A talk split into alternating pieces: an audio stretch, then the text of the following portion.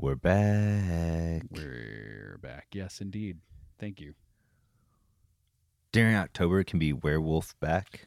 Ooh, you know, ma- That's that's dumb. I started early with a bad. a no, bad dumb. no, a bad dumb, a bad dumb. it's a bad dumb. That's bad wrong. Badong. Never mind.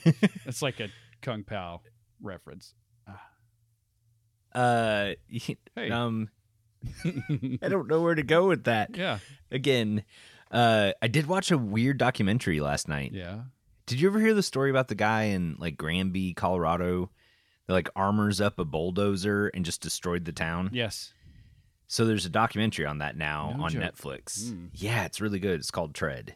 I'll have to look it up, Yes. So should you, audience. please. Tell them we sent you. Right. yeah. Let Netflix know we're on the lookout for a sponsorship. For an audio podcast.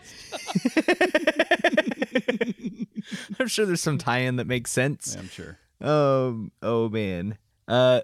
Before Yeah. we we go anywhere, let's thank our patrons. Yes. Thank you. Speaking of sponsorship, Mhm. it's because of patrons that we don't need a sponsorship. Exactly. Depending on what you're offering on that sponsorship, I guess. Yeah, I mean, we're not just throwing that out, but we're not throwing it away either.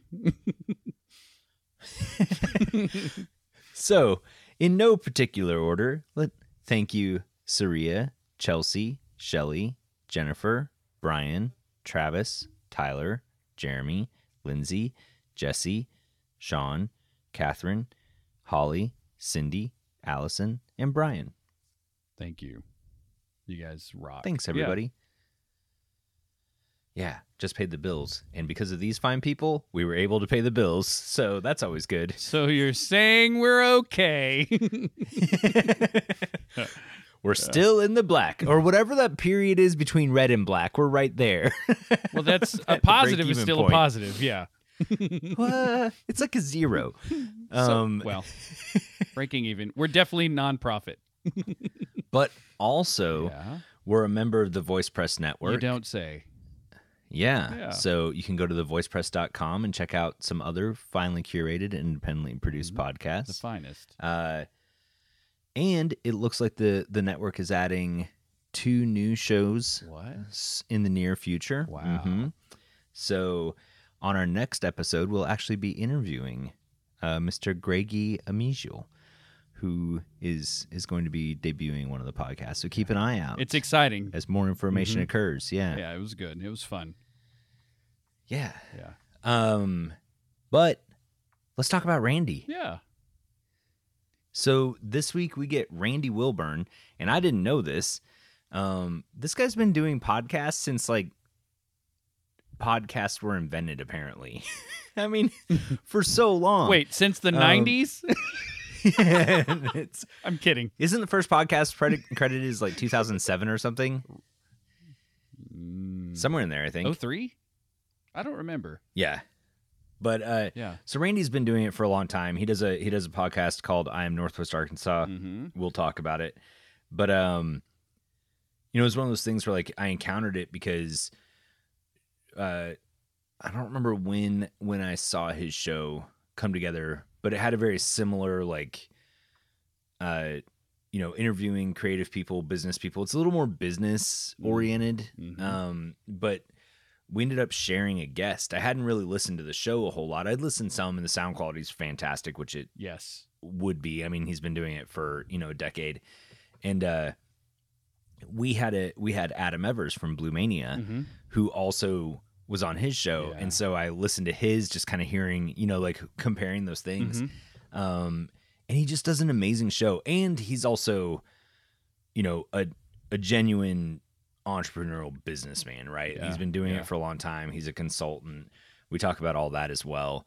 Uh, but so his take on an interview like that is just going to be totally different. Yeah, um, yeah. From a very different perspective. Mhm. But he, this is another one of those people. Like as soon as the pandemic's over, or I guess however that ends, but uh, Mhm. like I just Yeah. want to get coffee with Randy. Yeah. Like you just want to sit and listen to this guy talk and give you advice. Mhm. You know. So, um, yeah, it was just a super fascinating show, and I'm really glad we finally got to sit down and talk to him because Yeah. it was a wealth of knowledge. It, it was. sure. It was a. It was a good time, and you know we've had quite a few interviews. It seems like lately they've just flown by. As you're Yeah. as you're talking, it's just like, wait, what? How could Yeah. this be over already?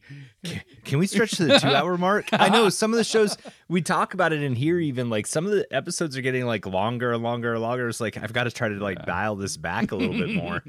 Um, but yeah, anyway, it super fascinating. Definitely could have gone, and we could have talked about a bunch of different stuff. And so we kind of like you know leap from lily pad to lily pad in in this conversation, um, getting from place to place. But Yeah. it just it was great. It was super fantastic.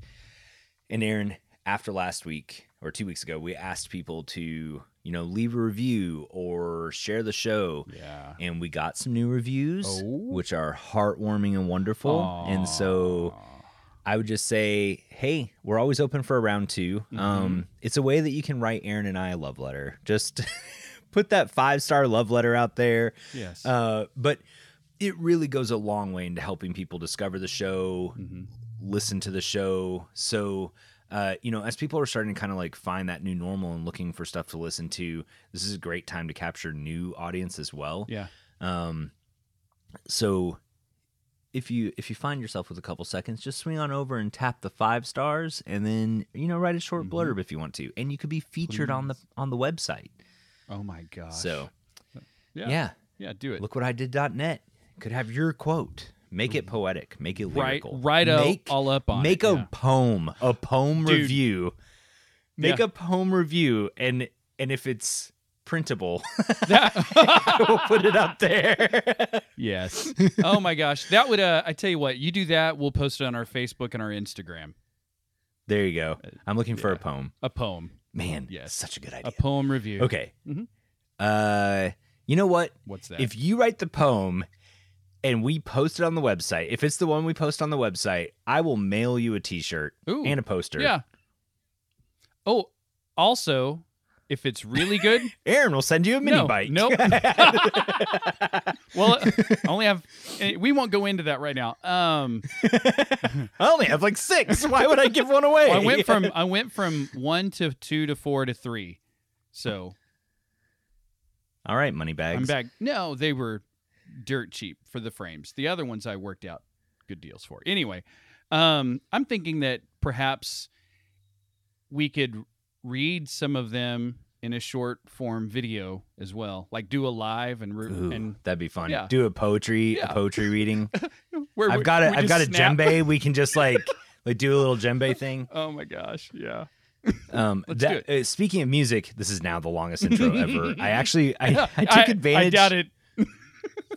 I it. I is. took advantage of the Black Cat recording Yeah. uh, deal. Ooh. So went in Friday night, and you know, I forgot the deal, like what the deal was, right? So I walked out of there thinking I'd spent like a bajillion dollars, and really it wasn't that Uh-huh. bad. Um, I mean, to be fair. I kind of felt guilty of how cheap it was to go in and do what we did. We were there for almost nine hours. um, Yeah. Doing one song if that tells you anything but uh it was me not chris but uh man it was so much fun to just get back in the studio like do it right not try to mess with the home recording stuff like have the Yeah. right microphones have multiple microphones to capture a sound um do 30,000 takes because we weren't worried about hard drive space or Yep. crashing an operating system Mm-hmm. um, such a good setup. Like vocals were great. Uh, he had he just had a good signal chain already set up. Like asked what That's kind of awesome. instruments I would be recording.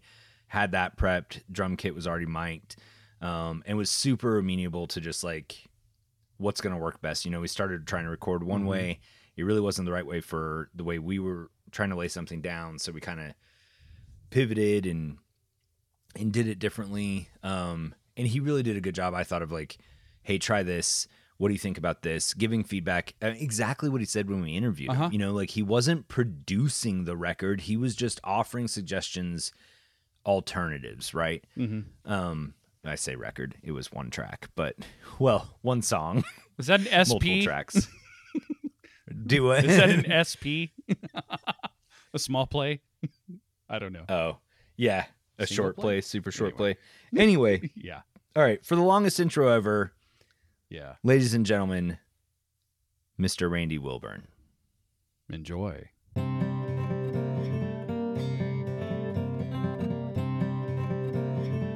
So let's start off with uh, who you are and what you do.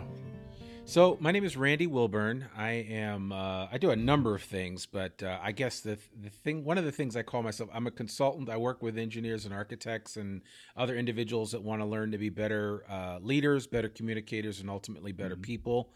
I also am a serial podcaster. I have several podcast shows that I do. Uh, the first one is my primary show, which is I Am Northwest Arkansas. It covers the intersection of business, culture, entrepreneurship, and life in the Ozarks. The other show that I do is a show called Encourage, Build, Grow, which is also the name of my company. And Encourage, Build, Grow, the focus there is. Uh, again, just leadership, communication, personal development, uh, primarily for design professionals, but I've kind of morphed over and I'm working with a number of people that don't call themselves design professionals. So they aren't traditionally engineers or architects. And, um, and then I do, I do, I do, I also do for clients, I do a lot of podcasting uh, for them as well, meaning that podcast production, I have some clients, they have a firm, they want to, um, extend themselves from that perspective in the area of voice and they want to create a podcast for their brand. I help them with that. Some of them have asked me to actually be the host of their podcast. Others have just said, "Can you help us put it all together?" And and we'll uh, you know we'll take your magic sauce and add it to what we do and try to do something special. So that's uh, that's become something new that I've started to focus on in the last twelve months. That's awesome. Yeah. That's super cool. It's uh, Yeah. that's the first time I ever reached out to you was we were kicking off a podcast network and I asked uh, I don't know if you remember that. It was probably I do. year and a half I do ago, Remember yeah. That. Yeah. Yeah. I do remember So, that. So there's a couple of us in the area. I think all kind of working on similar stuff. A, a yeah, guy It's go ahead. No, I was just going to say there are a few. Uh, I've run across some other folks too. Uh, they're not enough, I guess, is what I'm saying, and I hope to Yeah. change that Yeah. in the near future. But there, there definitely are not enough people doing podcasting. Yeah. We uh we have two shows on the network, the Go Rogue X uh, Do Marketing Differently show and then Beats by Travis, which is generally like a music promotion show. Okay. Um, Okay. But because the music scene's kind of dying down, he's trying to translate those skills into promoting uh, businesses, right? Like a lot of the same principles will work um, in as far as like just getting your name out there.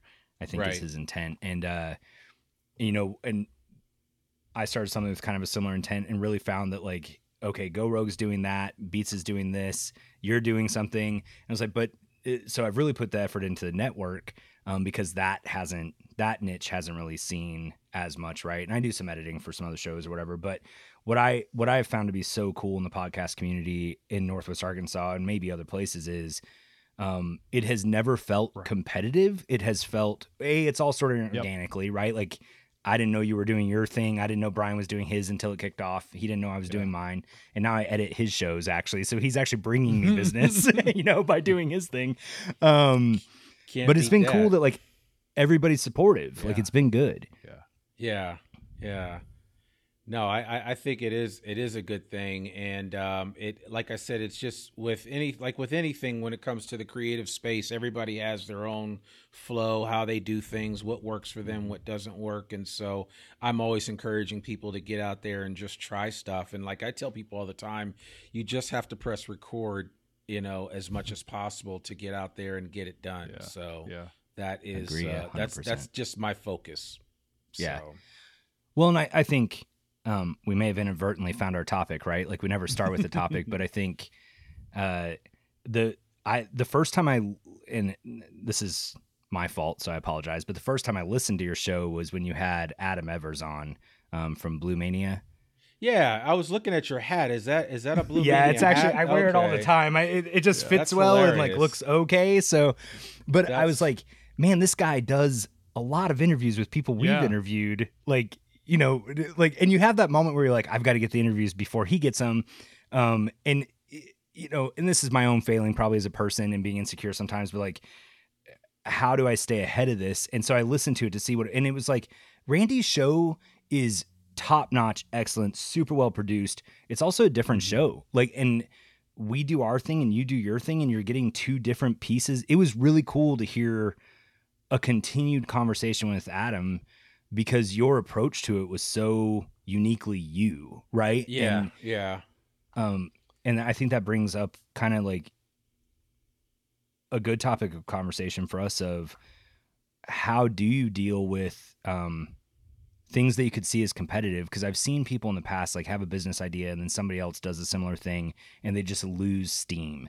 They feel like if they weren't first to market there's just no value. And uh, i don't believe that's true but what's your take on that yeah. I definitely don't believe that's true. I mean, I guess I mean I started podcasting a long time ago. Um, in the first, my first iteration of a podcast was like in 2010. And Oh, you were I- early, so, early. So yeah, yeah, yeah. So I was early, but I wasn't as early as the guy that taught me podcasting. His name was Cliff Raven. His name is Cliff Ravenscraft.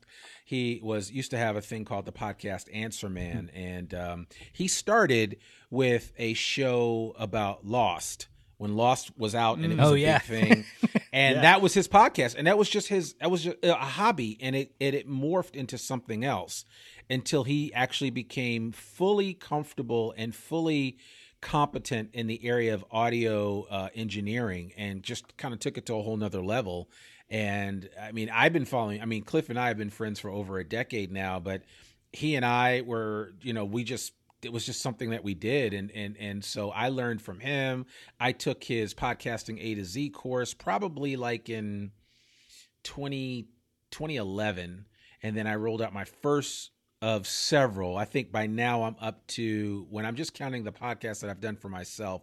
This is probably I think I am Northwest Arkansas is my or Encourage Build Grow is my ninth or tenth podcast. So it took a while for it to take and for me to find something. I mean, this is all pre Anchor. This is all really pre iPhone when you think of it, right? Because I mean, you had to put time in to put together something. Nowadays, like I tell people, if you have your phone, you've got everything you need. You don't need a whole lot of stuff. There, the barrier to entry is is almost non-existent outside of just having to have a good smartphone and some some some um a good headphone, uh, some good headphones with uh, with a good mic. And Yeah. and honestly, uh, you know, the the Apple EarPods will will work just just as well. Daniel's using So- those. Yeah. Well, Yeah. I found out not that long ago that like all of the late night television shows, that's what they're doing now is AirPods because the mic quality is pretty good. Everybody can get them and they're all even. Mm. And so they've been using those as their mics for guests and stuff because it just keeps an even, you know, frequency response across the board That's for awesome. everybody. Yeah, yeah, Yeah. and and yeah, and and again, the technology is uh, is really so good nowadays. You can totally, uh, you can totally get away with things you couldn't get away with before, and Oh, yeah. I, I think it's like the biggest issue that I see with new podcasters is that they super obsess about the quality and all this other stuff, and that's important because I'm an audiophile and I'm I'm an audio snob, but you know I tell people all the time just get your podcast recorded and get it out there, and then continue to iterate and Ah, get it mhm. better right? You're not you're never going to come out of the gates like uh, you're not going to sound like NPR. this is not serial.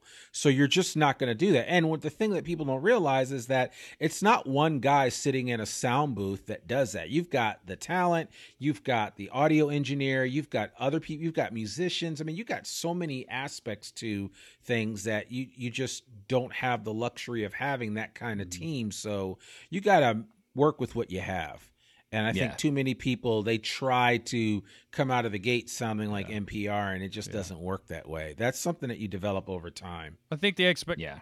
I mean, we started with I think the ahead, expectations that sometimes people set themselves up to do, you know, sort of like Daniel, you know, in the competition type thing, is that you set your expectations up really high, and when you don't meet that, you also lose steam, you know.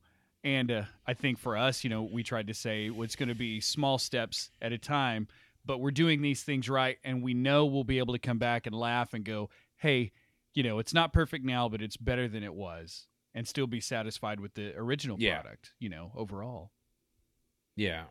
Yeah. No, I absolutely agree 100%. I think that that is that's the focus and that's what it should be because um you know, you can totally uh you can totally lose your mind with m- equipment and obsessing about just the overall quality of sound. Like I know I've I know people that have gone through and tried to eliminate every um and every ah in every episode, and I'm like, dude, that's that's not that's not going to end up in well for anybody. So, um, and it doesn't sound Yeah. natural.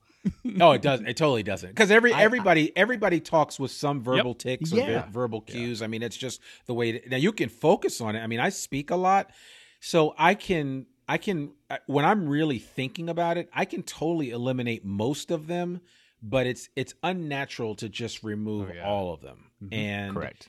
it really takes it really takes time and so when i'm teaching people about how to speak I, I remind them that it's important to slow down it's important to to think about what you're about to say and it is silence is actually your friend because a lot of people feel like i've always got to constantly fill the air with Mhm. information and that is not the case if you So- ever listen to paul yeah. harvey watch how he i mean well he's dead now but i mean listen to how he delivers Mhm. information right It is, it is very um it's it's just amazing the way that he does it and the way that he chooses his words that the the the, the speed like he can speak faster but he also sometimes will speak slow and he will draw you mm. in to what he's saying in a way that really is and Larry King does it on video on TV Larry King does Yeah. it really well as too. Because if you notice there's always some dead space when Larry King is interviewing somebody.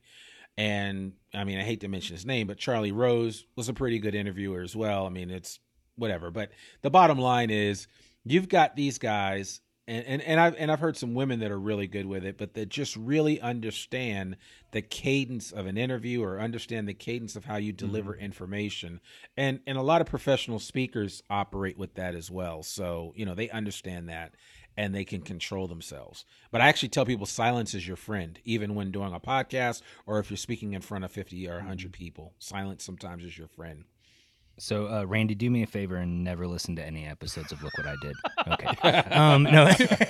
or ignore one third of it. You know. No, it's all good. yeah. Our it's audio wave good. files just look like a giant spiky hairbrush. yeah, yeah, yeah. That's funny. That's funny. Oh, yeah. No, I I agree with you. I I can't remember. Uh, I was listening to haha making it, Aaron. I don't know if you've heard making it. Um, it's kind of a it's a makers, uh, YouTube people uh podcast about just guys that build stuff, right? And it's super cool show. It inspired a lot of what we do, even though we've kind of ended up doing very much our own thing. Um, but one of the guys on there was talking about I, I can't remember it was a documentary and he said that same thing that it was one of the most powerful documentaries he had ever watched because the guy asking questions would just let the question sit in the air and Mhm. let the person take time to collect their thoughts and answer and then let it be silent again and the person would continue the answer and it was that second chunk that really was the revelatory stuff Yeah. Yeah. Yeah, and and you know, I mean Joe Rogan does it a little bit. I mean, if you watch his show, I mean, it's like, man, his episodes are now Yeah. like 3 I mean, a, a short episode is like two and a half hours, but his stuff is like three. Every time I look at a, a pod, podcast from Joe, I'm like, oh my god, okay, I got to make some time for this. But there have there, there there have been a few, yeah, there have been a few that I have listened to from start to finish without missing a word. And I would say the first one that I, that came, comes to mind is when he interviewed Edward Snowden. I thought that was, I mean, an Oh, insane listened to that. interview, and it was there was so much good information there. So uh, I thought that was excellent. I, I know we we sometimes I think that's something to think about as well. Like, does your show, as you think about putting together a show, what makes the most sense, Mhm. right? Yeah, And yeah, um, you know, there's definitely a reason to do a, a 30 minute show or something in that period of time uh, because pe- of people's commutes, right? Just the distance from point A Mhm. to point B. But I think for us specifically, and, and your show seems to kind of run a little bit, you know, towards the hour mark as well, is uh, at least the couple I've looked at, is we needed that time for everything to really get comfortable Yeah. and and let the let the person come out of the show Yeah. a little bit, right?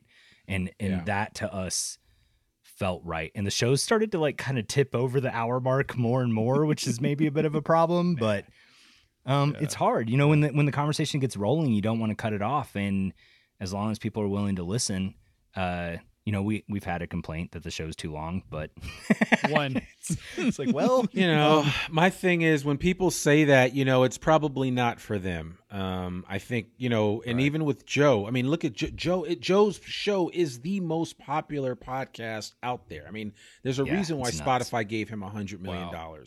And and the average person listening to a podcast would probably complain i mean i know people that complain that i listen to there's like a couple podcasts that i listen to religiously like every day so the daily is one of them and I listen to NPR's um, quick, quick, brief uh, news minute.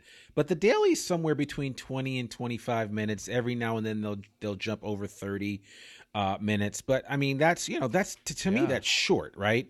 And I Right. listen to I listen to all my podcasts at one and a half speed. Wow. So that's the Mm. other thing. So I get a lot of Mm-hmm. podcasts in, and um, I know for some people they can't listen to podcasts at one and a half speed uh, because they just can't. Yeah, and and Yeah. so for me, it's it's totally fine. Anything over that is too much because like when I listen to people like Gary Vaynerchuk, because Gary he already speaks fast. So if you if you go above one and a half, it's like oh my god, this is just too much. Because when I li- sometimes I'll listen to a podcast and I'll be like, oh that sounds so weird, and then I'm like, that's because it's at normal speed and, and and I and I totally forget. So, but it's just allowed me. I mean, even when I listen to audiobooks though, like Audible, I just listened to an Audible audiobook that was about six hours long, and I was done with it in about I don't know four hours because I listened to it one and a half times. So, I mean, See, I um, can't. yeah, So it- it- it- something it's it fine hits for me wrong. Yeah, yeah. That's Yeah. well, and I was gonna ask about your listening because you sound like kind of what has been dubbed a, a power consumer of podcasts, right? Mm. Oh, yeah, yeah. listen yeah. all day Yeah. long, time and a half Um, speed. I'm, Um, I'm that demographic. does your does your job allow for you to to listen while you're working? Some people's jobs do. That's where the vast majority of people actually listen. Um, or do you have to find spots in between and you just kind of fit them in where they can? So I work out at least an hour every morning, except for Sunday. So that's the first. So right there, I'm you know, unless my wife and I are walking and we're talking, and and it's just the two of us talking, um, then I usually will have uh, headphones in my ears if I'm running or whatever. Um, and I do bike ride too, so I, I will listen then.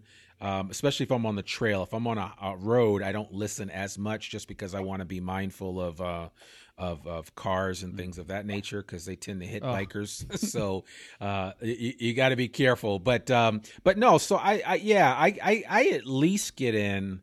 It's rare that I don't get an hour's worth of podcast listening in a day, and I usually tend to listen to two or three different i have a rotation of stuff and then some stuff i'll just i take i take podcasting vacations from things.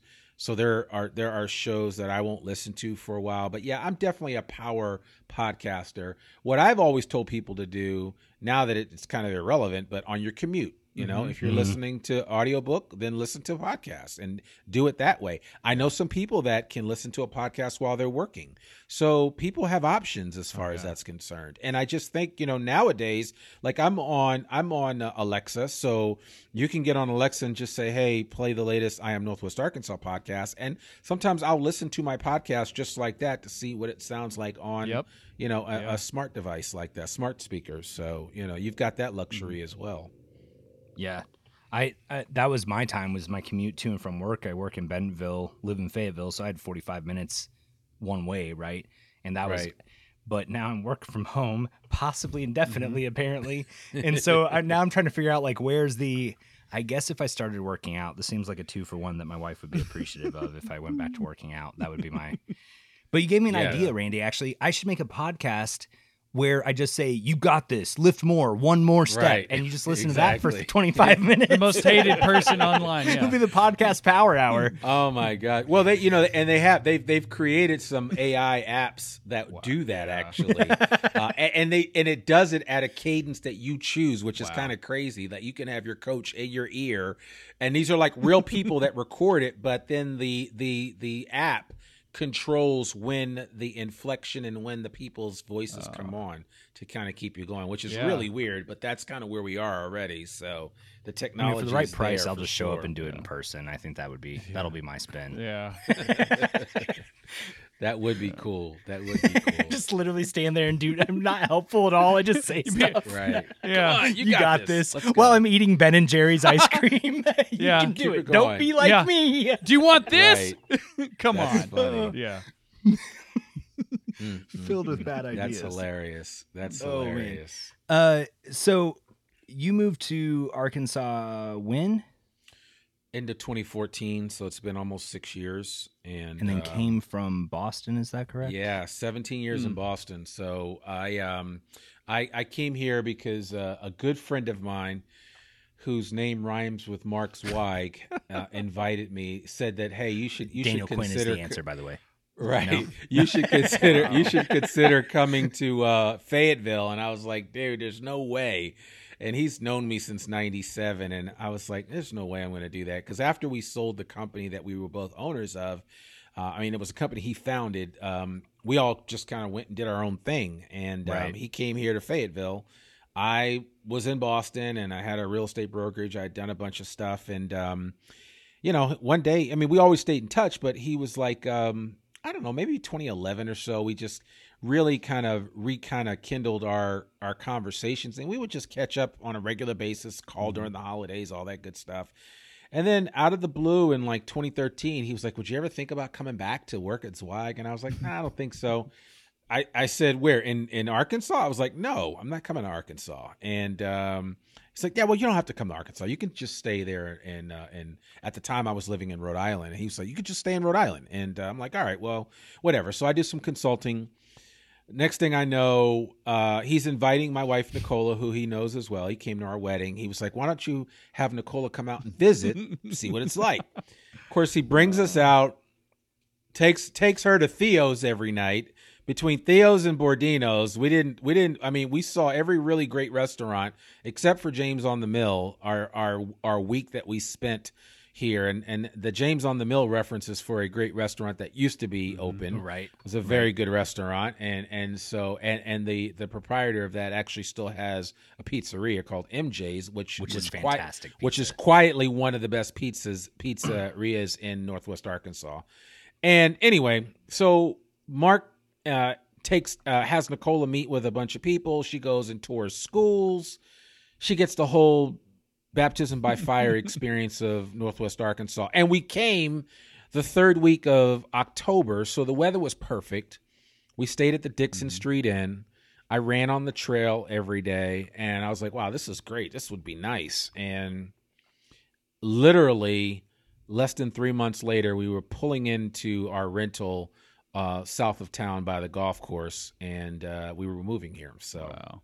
Yep. I so And- I know Zweig and uh he's such a smooth talker, salesman, right? Like just He every is. step of He's that way I smooth see operator. him. Like, Yeah, I mean, you don't you don't make it to the Inc. 500 5000 a couple of times with multiple businesses and not know what you're Yeah. doing. So, yeah. um, I give him his props as far as that's concerned. I mean, he's a dear I mean, like a dear friend.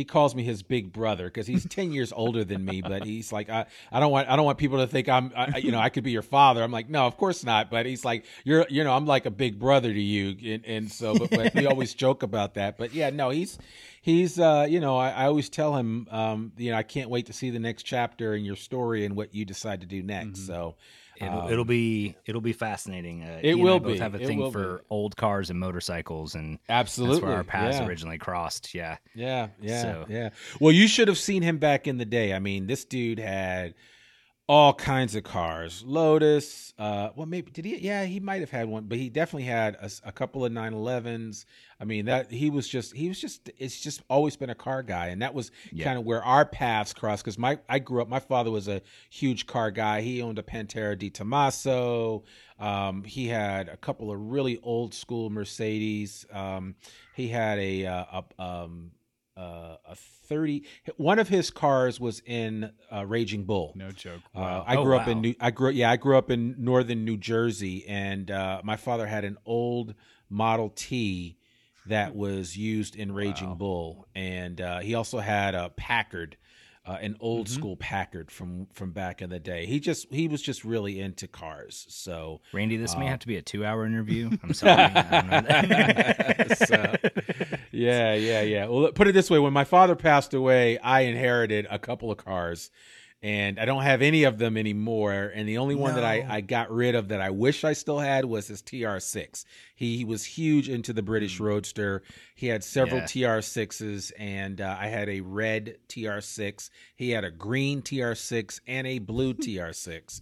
And uh, I got to tell you, just that, just hearing those things coming down the street, it would just, it would just make the hair on my, uh, on my arm stand up. And I've only seen two since I've been here in Northwest Arkansas. And yeah, which uh, Arkan- Arkansas has a pretty decent collection of gearhead guy. I mean, there's a lot of guys that are Oh, yeah. really into cars. There's some amazing car collections around here, like great car collections. Yeah, Absolutely, yeah. Well, a- a- and that I do know, and I've seen some. I, I, I just, um, you know, I just, I, I, I, you know, with three boys, I just don't have the time to focus on that right now, and it's just, it's just all I can do to keep up with these guys and keep them on time to their practices and do everything else that I'm doing. That I can't pick up a, a hobby like cars, but I do. I would like to get back into it. My, my dream, the car that I really want to do is I want to do a '68 um, uh, a fire orange Mustang GT Mm. fastback, and uh, I'd, I'd I'd like to do one. I mean, like truly do it right and and take it. I mean, take it down and and just you know, I mean, just the perfect. You, you've seen them when they Yes. redo them right. Even the paint on the inside of the engine well is just Yeah, yeah. pristine. And I mean, I want to I want to go that far down into the depths, and then I just want it to. I mean, I I, I want to be able to pull pull like four eight four nine uh, you know zero to 60 on it or something like Mhm. that something crazy like that i don't want to put i don't i don't want to put a 5.0 because i thought I, you know a lot of people have restored these things because i went through this whole period where i was just like i actually had a 66 and a half mustang and i was going to restore it but i was just at a place in life where i just didn't have the time to do it so i ended up selling it I actually sold it for more than i bought it for and it looked like a piece of crap but it just the upside would have been tremendous and I, I really wish i would have kept it but um it was uh it, but but i've seen and i've seen up close and personal what these cars look like when they're totally Mhm. restored and i mean they're just a sight to behold they really are so Yeah. um, I had a buddy who I don't remember. I don't. So I don't know the years that the fastback ran to, and I feel like it was a '71, maybe. Was that still a fastback year for the Mustang? yes yes yes Um, it was yeah and it was like blue and black, but it was a Survivor, right? So it hadn't been redone or anything, but it looked it looked great. Uh, they'd done some work here and there, I'm sure.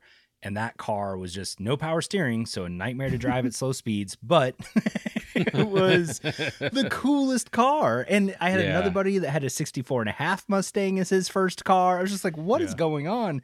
yeah But uh I've taken that as so for my son to get around the I don't have time, his first car we're gonna build together. And my thought is like hopefully you'll be a little more careful with it because you know the amount of effort it takes Mhm. to do a paint job, Yeah. fix a dent, Yep. uh, you know, replace a part, whatever. Um, and I've got the space to do that, fortunately, right? And but it, it also gives me it lets me scratch that itch a little bit. And then if he wants to take that car and keep really elevating it, that he can do that, Yeah. right? But we'll get it up and running and like good enough Mhm. for a starter and hopefully it'll scratch that build a car itch Yeah. for me a little bit. And also Yeah. involve the wife in paying for it. there, there, exactly. Well, I think I think that's a good idea, and and that certainly was something I would recommend. I, I just um, I just wish that uh, I had uh, I had more time, like I said, to do it with my kids. What would uh Just got to roll back the podcast There- output. yeah, cut back on that. That would I got suck. to do more. I got to do. What would your uh you said you didn't want to put a 5 liter in it. What would you do? No, no, no. So you know there was there was this whole movement of people. So when they came out with the 5 Mm-hmm. the like the newer updated 5.0s, there were people that were dropping those in the old Right. school Mustangs.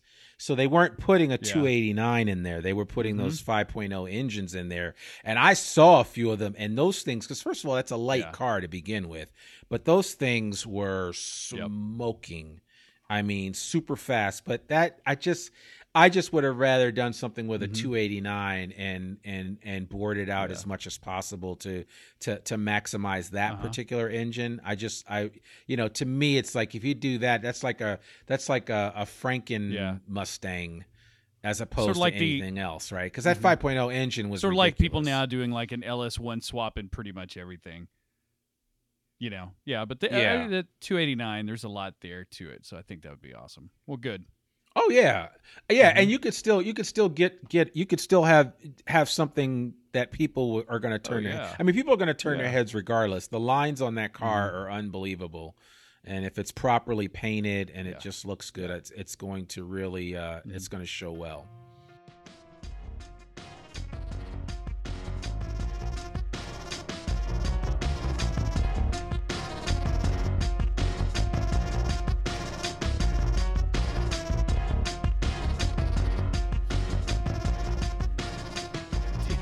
We are gonna do some deep sea ishing to pull this back out from the, the, the depths of the Titanic. Yeah,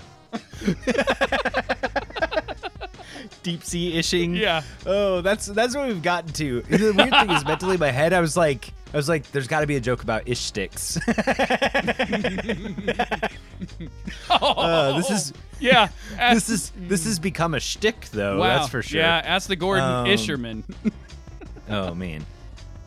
Uh, hey, so you know, I think the most difficult thing for me this year has been the inability to get out uh, at events. Right, like one of the things I enjoyed so much last year was the calendar was just full of like, um, just event after event after event, and and how enjoyable it was to meet people and chat with people and talk to people and the energy of that. So I'm really looking forward to that. Uh, but we we did that last year, and we made some merchandise, and we're sitting on that merchandise. So if if you want, you can go to lookwhatidid.net and you can pick up a Look What I Did T-shirt or a poster or a sticker. Um, you can. We still have the Stand Strong tees being produced by Trade Post oh yeah. um, Trade Post tees. So, but you can head over there. You can buy a T-shirt for yourself, Mm-hmm. T-shirt for a friend, Yes. and that that money goes directly back to supporting the show. Mm-hmm. Uh, and and we are sitting on that merchandise. So feel free to place an order for you and your like 50 of your closest loved ones. At least, yeah. Um, it's yeah. it's doable. So- yeah. right? And then don't forget, uh, come up with a poem review. I love this. I love this idea. Is it poem? Poem? Poem. Poem? I say poem. Poem. I say poem. Poem. Poem. You say poem? I say poem. Poem? Poem. Do you really? That's the I guess the Arkansan part coming out. I don't know. poem. I mean, it makes sense because it's poetry, right? Poem. Poetry. Poem. Poem. Poem. Poem. I don't know. But I say poem, Pone. but I don't say poetry. Pone. You rap me. You rap me some poetry. Oh, these jokes are getting foul. oh, not poultry. Um, oh, poultrygeist. Yeah, it's a ghost. poultrygeist. It's a ghost chicken. It's that's a that's a Far Side reference, by the way. Is it? Yes. Oh anyway. man! Here I thought I was original. Anyway, write a poem. If we publish it on the website, Yes. you win a T-shirt and a poster. I'll mail it to you. Yeah. Uh, and then Aaron is going to read them to you in a black beret while I snap in the background for. Any no? I, I Maybe mean, we'll take turns. I'll have to find we'll it. take turns. I'll have to find a and we'll edit a Yeah, video. Yeah, yeah. Or we'll All right, or we'll do so- it live. Yeah. Where do we want people to submit those? Where to submit them? Well, no, submit your review on iTunes, I guess. I was like, uh, pretty. It's pretty clear to me. yeah. submit your review on iTunes. Um, Yeah. But we'll take it. I guess you could post it on Facebook or Instagram as well. Uh, but yeah, post it on iTunes. Um, somehow they'll have to tell us that it was them. But uh, yeah, so send us a message on Instagram. That'll work. Yeah. Heck, hit us up on Twitter. Twitter the poem. there you go. Put the poem on Twitter It doesn't matter. However, you get us the information that you made the poem, and then use it on iTunes. Yeah, 143 characters or less. right? Is that still a thing on Twitter? I, I think they upped it. It's like 200. so Oh, I don't know. well. I never typed that much. Um, all right, let's. this is the most rambling-ish and beginning. Um, but Yeah. all that to say, Aaron and I miss you. We miss Yeah, talking to you. That's probably why we're rambling a little bit. Mhm. Uh, but let's get back to our episode with Mr. Randy. All right.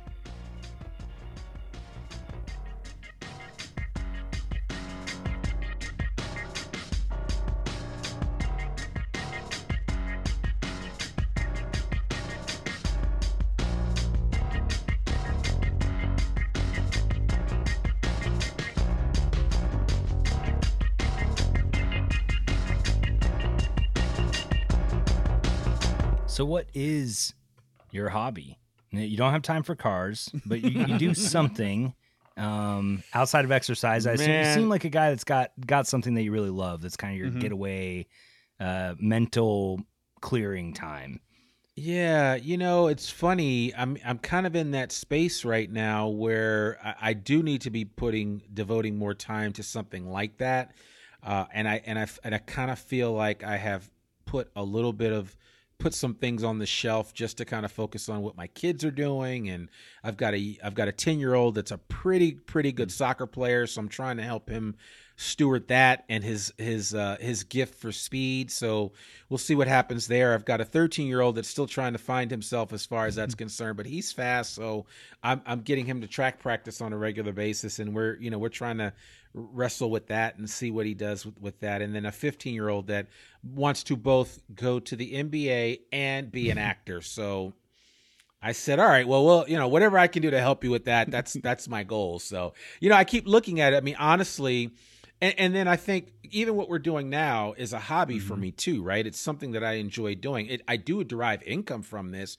but it's actually, I mean, I I enjoy learning about how to use some of the tools and gadgets that we're actually using right now, but how to use them in you know in in the most professional way possible. So, like for instance.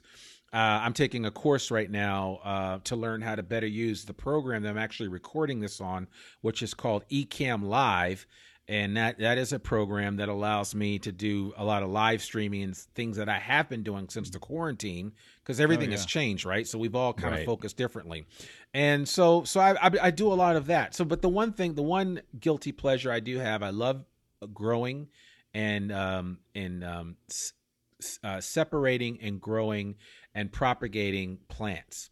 Hmm. So I take yeah. So so when I when I and I can find some really nice plants, I try to separate them out, throw them in some water, and see if I can get them to to root. And if I can, then I'll you know I'll I'll divide them and kind of go from there. So I've got a lot of plants that I'm doing. My wife's like, "What are you? What are we doing with all these plants now? Because now we've just got a house full of them." And I'm like, "Well, they'll clean the air for us, and and it's just something that I like to do, and it's very calming."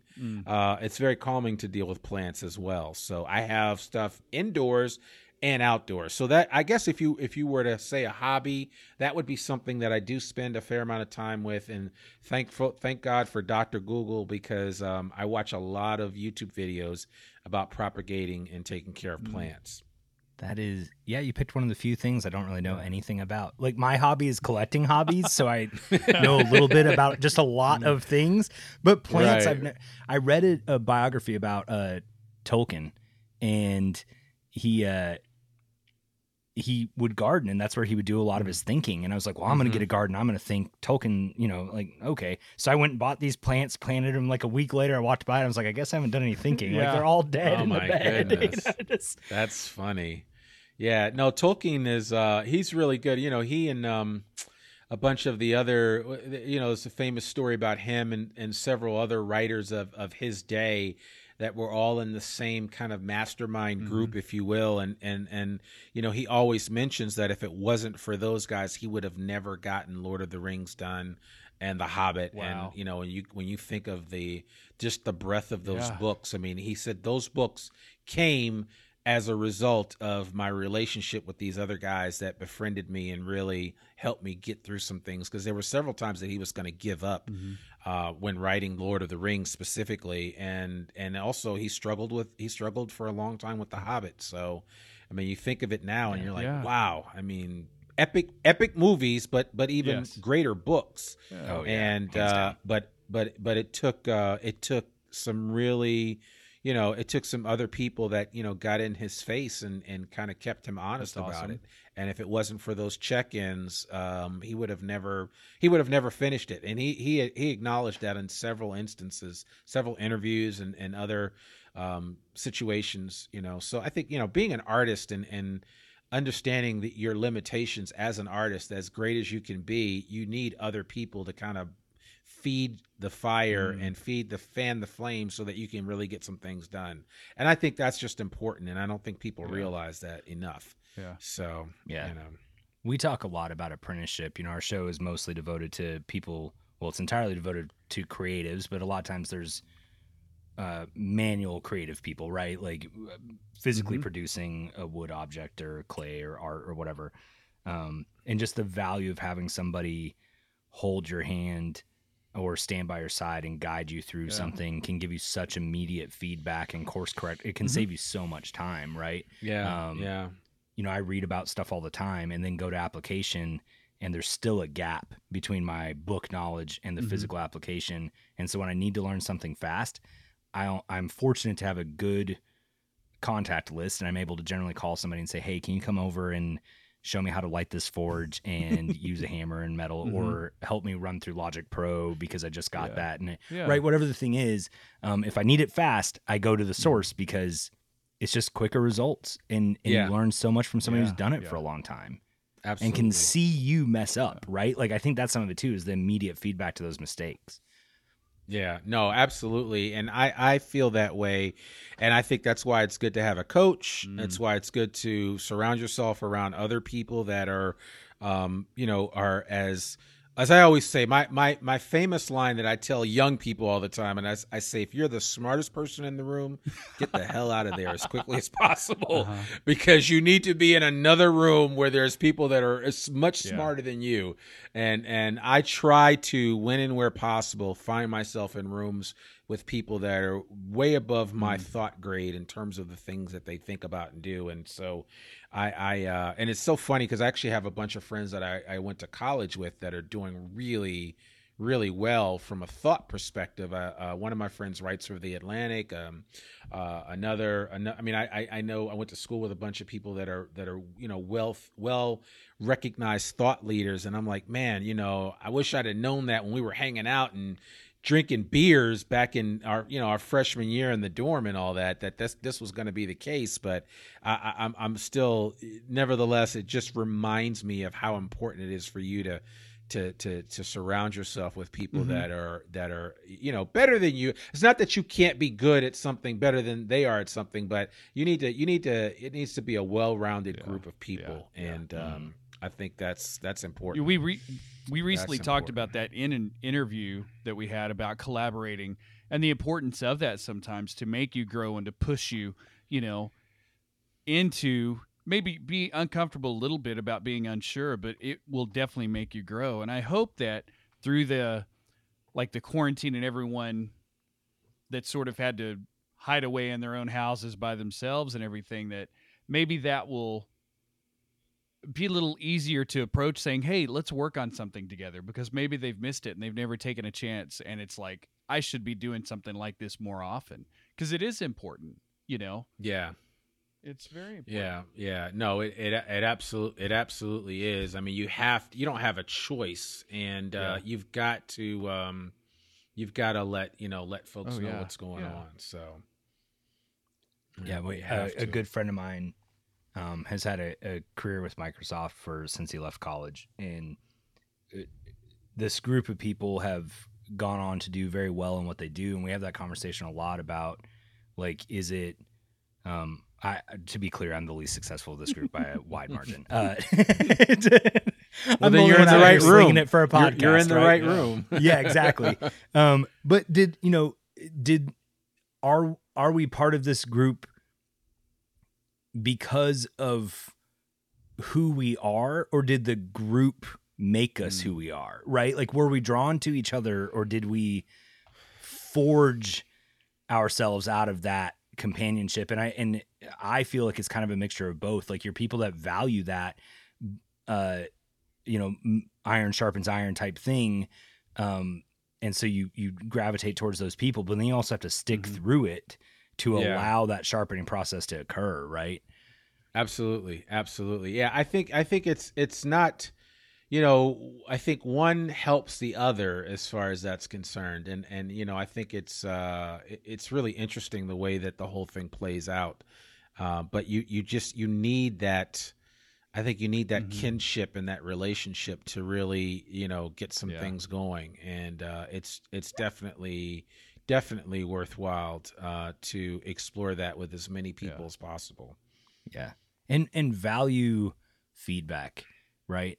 Like mistakes and, Yeah. and failures happen because you're trying to Mhm. do something new and you're kind of stretching out. And I think uh, I definitely my biggest flaw growing up was that I really I didn't take feedback well. Um, some people would argue I still struggle with it sometimes, but I've really tried to actually focus on That Yeah. was I'm not trying to interrupt. I'm just saying But right I've tried here. to. I'm- no, I'm I know, but I've tried. To, yeah, Aaron thinks so. No, but I, I've tried to focus on getting. What I've learned to do is reframe it in my mind as valuing the editing process because you know all these great authors put words on paper, and some of them do it incredibly well from the very beginning. Um, other people kind of you know scratch an idea and then it, it formulates over time, but all of them go through an editor at the end, and it's an outside perspective a, a different voice, a, a band with a producer, right? Like just getting that outside view and helping kind of shape something a little bit differently. To me, as I phrased it that way in my head, that I was allowing myself to be edited. Um, and maybe that's a cheap hack to my own personal problem. But once I viewed it that way, it felt it felt beneficial and not like an attack. Yeah. Does that make sense? Yeah. Yeah, no, it does. I think that that, that whole fresh eyes Mhm. perspective is really important. Yes. And and that's the whole idea. Like I hear people all the time talk about, well, I'm right. I mean, I'm actually in the process of writing a book. And but I won't call that a hobby. It's just it's something that I'm working on and writing a book takes a lot of effort and Oh, time. yep. But but uh, one of the things that I've been talking about with my book coach is the importance uh, of uh, having that um, uh, editor play a Yep. major role and that you can't take some things personally because an editor is going to bring an outsider's perspective they're going to bring fresh mm. eyes and they're going to also bring uh, alert you to things that maybe Yeah. you just didn't think about because anybody that writes anything or creates anything for that matter is so heavily invested in in, it in most mm-hmm. situations that they become they, they can sometimes become oh, their own worst enemy in the process so you know so you have to you, you just need that outside perspective it's just really it's mm-hmm. just helpful you know and Yeah. it's it's just always good to ask people hey am i doing okay is this okay what do you think uh, and it's not that you need affirmation all the time but it, but you sh- you do you should check in especially with people whose whose um uh thoughts and observations you um Yes. you appreciate and and would Mhm. would acknowledge so Yeah. And I'm going to edit a conversation from like a year and a half ago, Aaron. At one point, I asked somebody, How do you know when it's helpful? And how do you know when it's just somebody Yeah. being negative? And as Randy was talking, it hit me the helpful person will have another step to Yes. try. mhm. The person that's just being negative is just going to say, Yep. This isn't going to work. yeah. Yeah.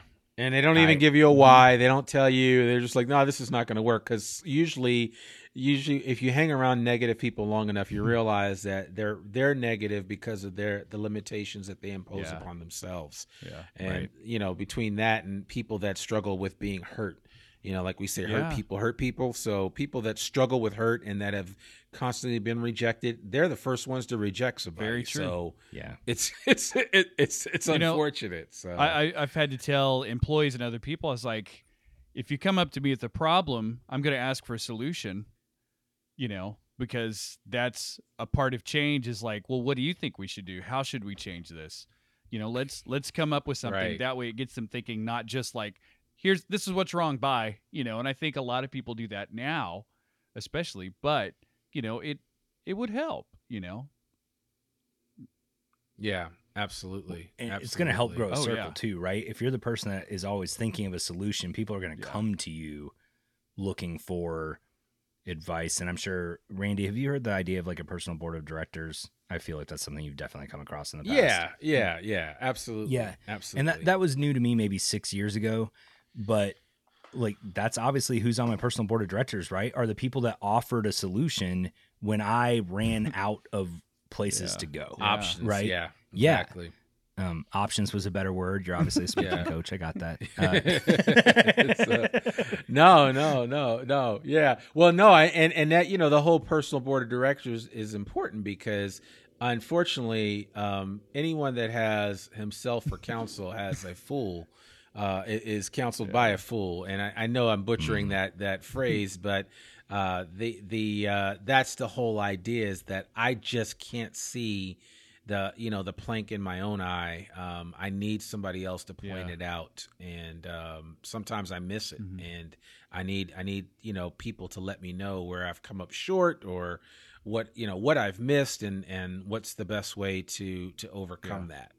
And that's the thing. I mean, when you have real friendship, real relationship with people, because relationship's the other thing that's important. I, and one of the things that I talk about all the time when I do my training, we talk about leadership. And and so a couple of things that we say, I, I say all the time is that uh, real leaders work themselves out of a job. Not that they're going to get fired, but that they're going to develop other Mm. leaders Mm.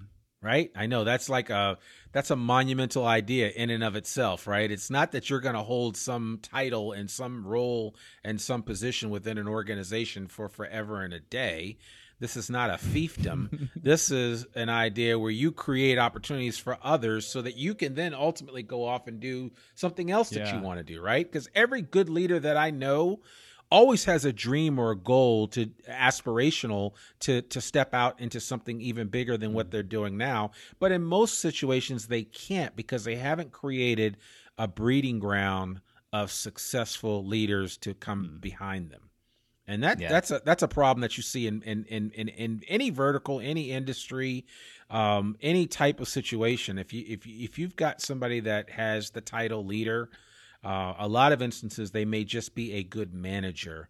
Um, they're not really developing the next round of leaders that uh, are gonna you know are going to do some amazing things. So i think that's important. And then and then the second thing that i share with regard to this is that there is such an importance of relationships so like when i talk to engineers and architects one of the things that a lot of engineers and architects struggle with is communication and a lot of times I, I say, well, do you know your client's why? Do you know what gets them out of bed every day?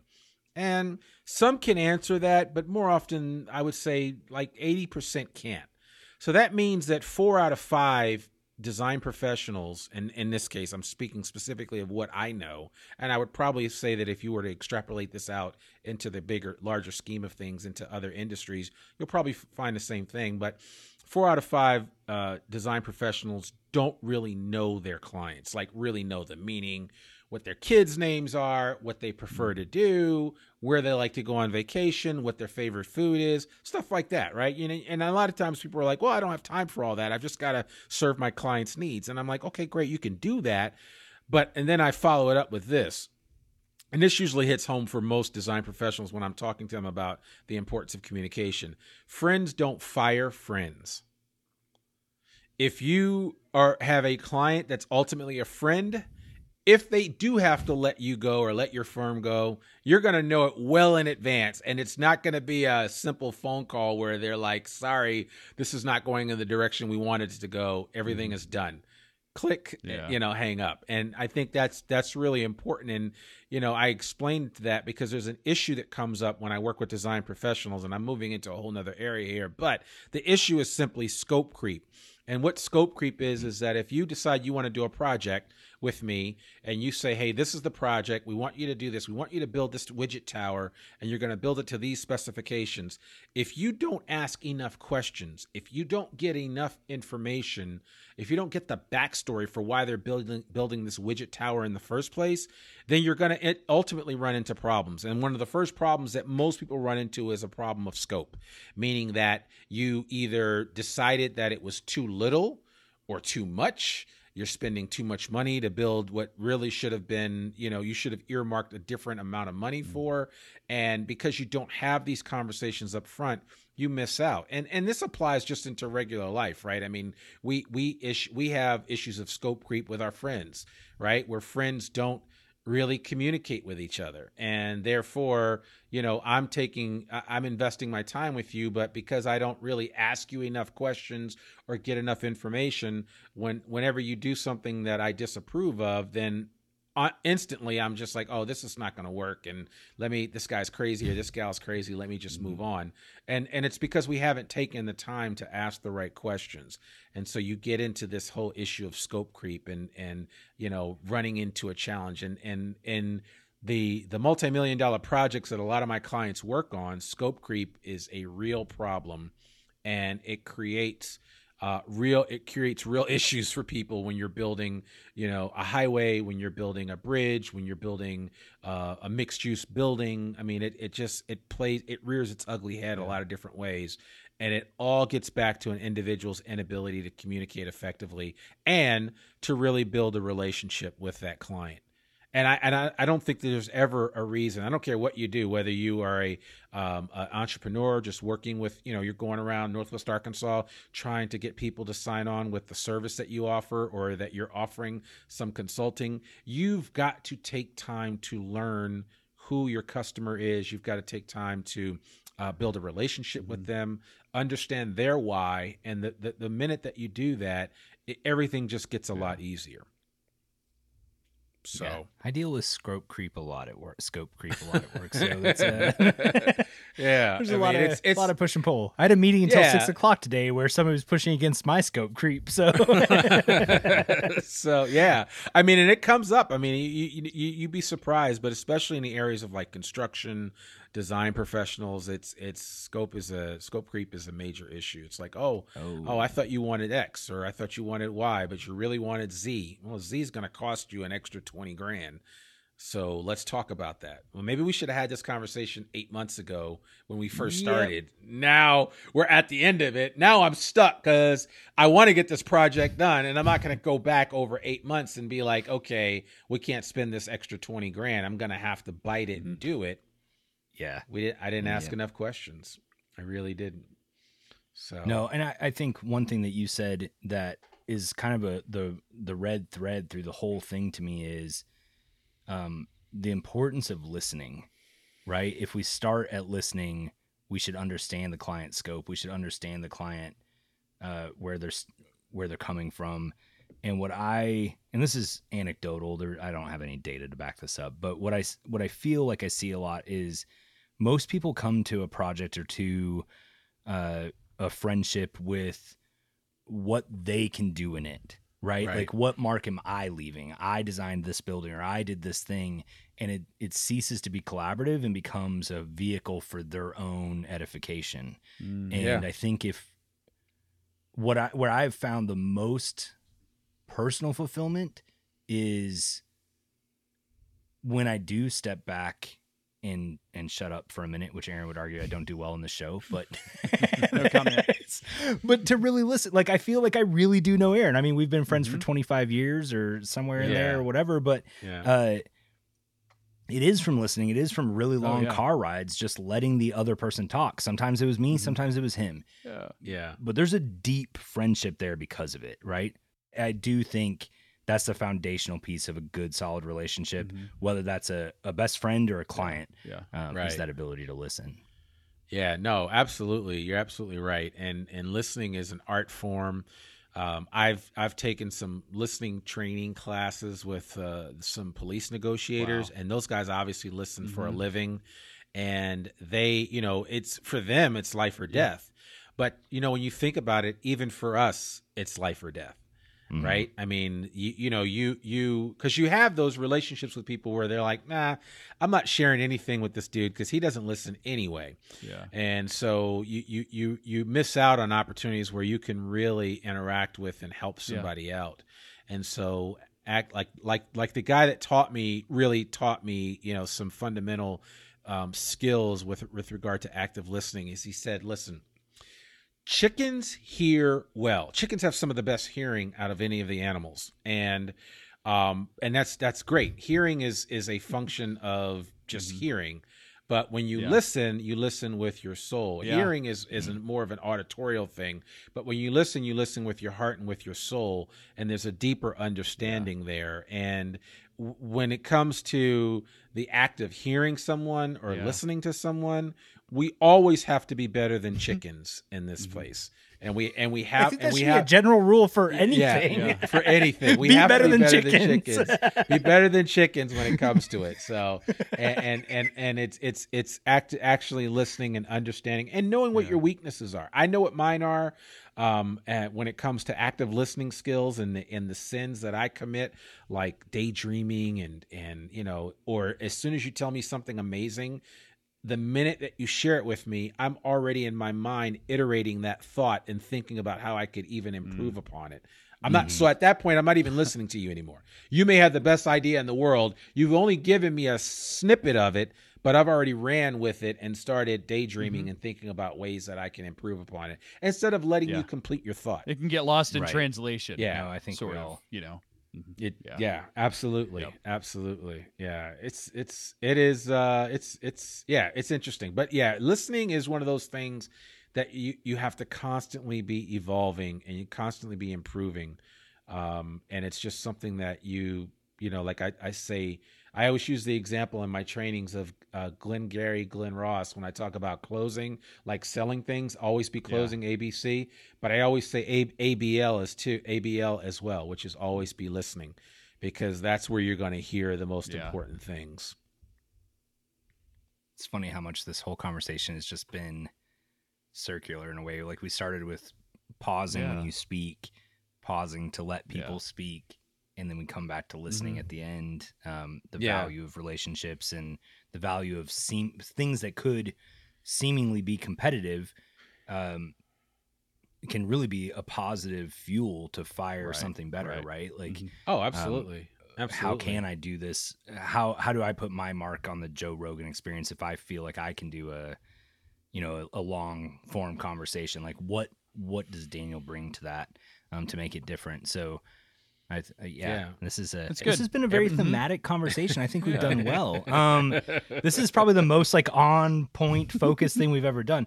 That Yeah. being said, Randy, I would like to listen to you, sir, because at the end of every well, one, I should probably just get a bunch of coaching from you. But at the at the end of every one of our shows, Aaron likes to start a sentence and you finish it with whatever comes to mind. And I, sir, am just going to listen. And if there's a long Okay. pause from you after he starts that Mhm. sentence, I'm Yeah. still just Oh, going to yeah. listen. All right. Okay, cool, cool. All I love this. I love this. All right. Here we go. I wish I could. I wish I could um, sit down with Elon Musk and really figure out what this guy's thinking because I think he has some things up his sleeves that the world has Mhm. yet to see. And I, I honestly think that they're they are a, a, a s- regardless of what the marketplace is doing. If if I was going to bet on somebody, I would bet Mm. on Elon Musk to be successful and to and to really impact the world. Look What I Did is produced by Aaron Dotson and Daniel Quinn. Sound designed by Daniel Quinn. Our digital director is Heather Hill.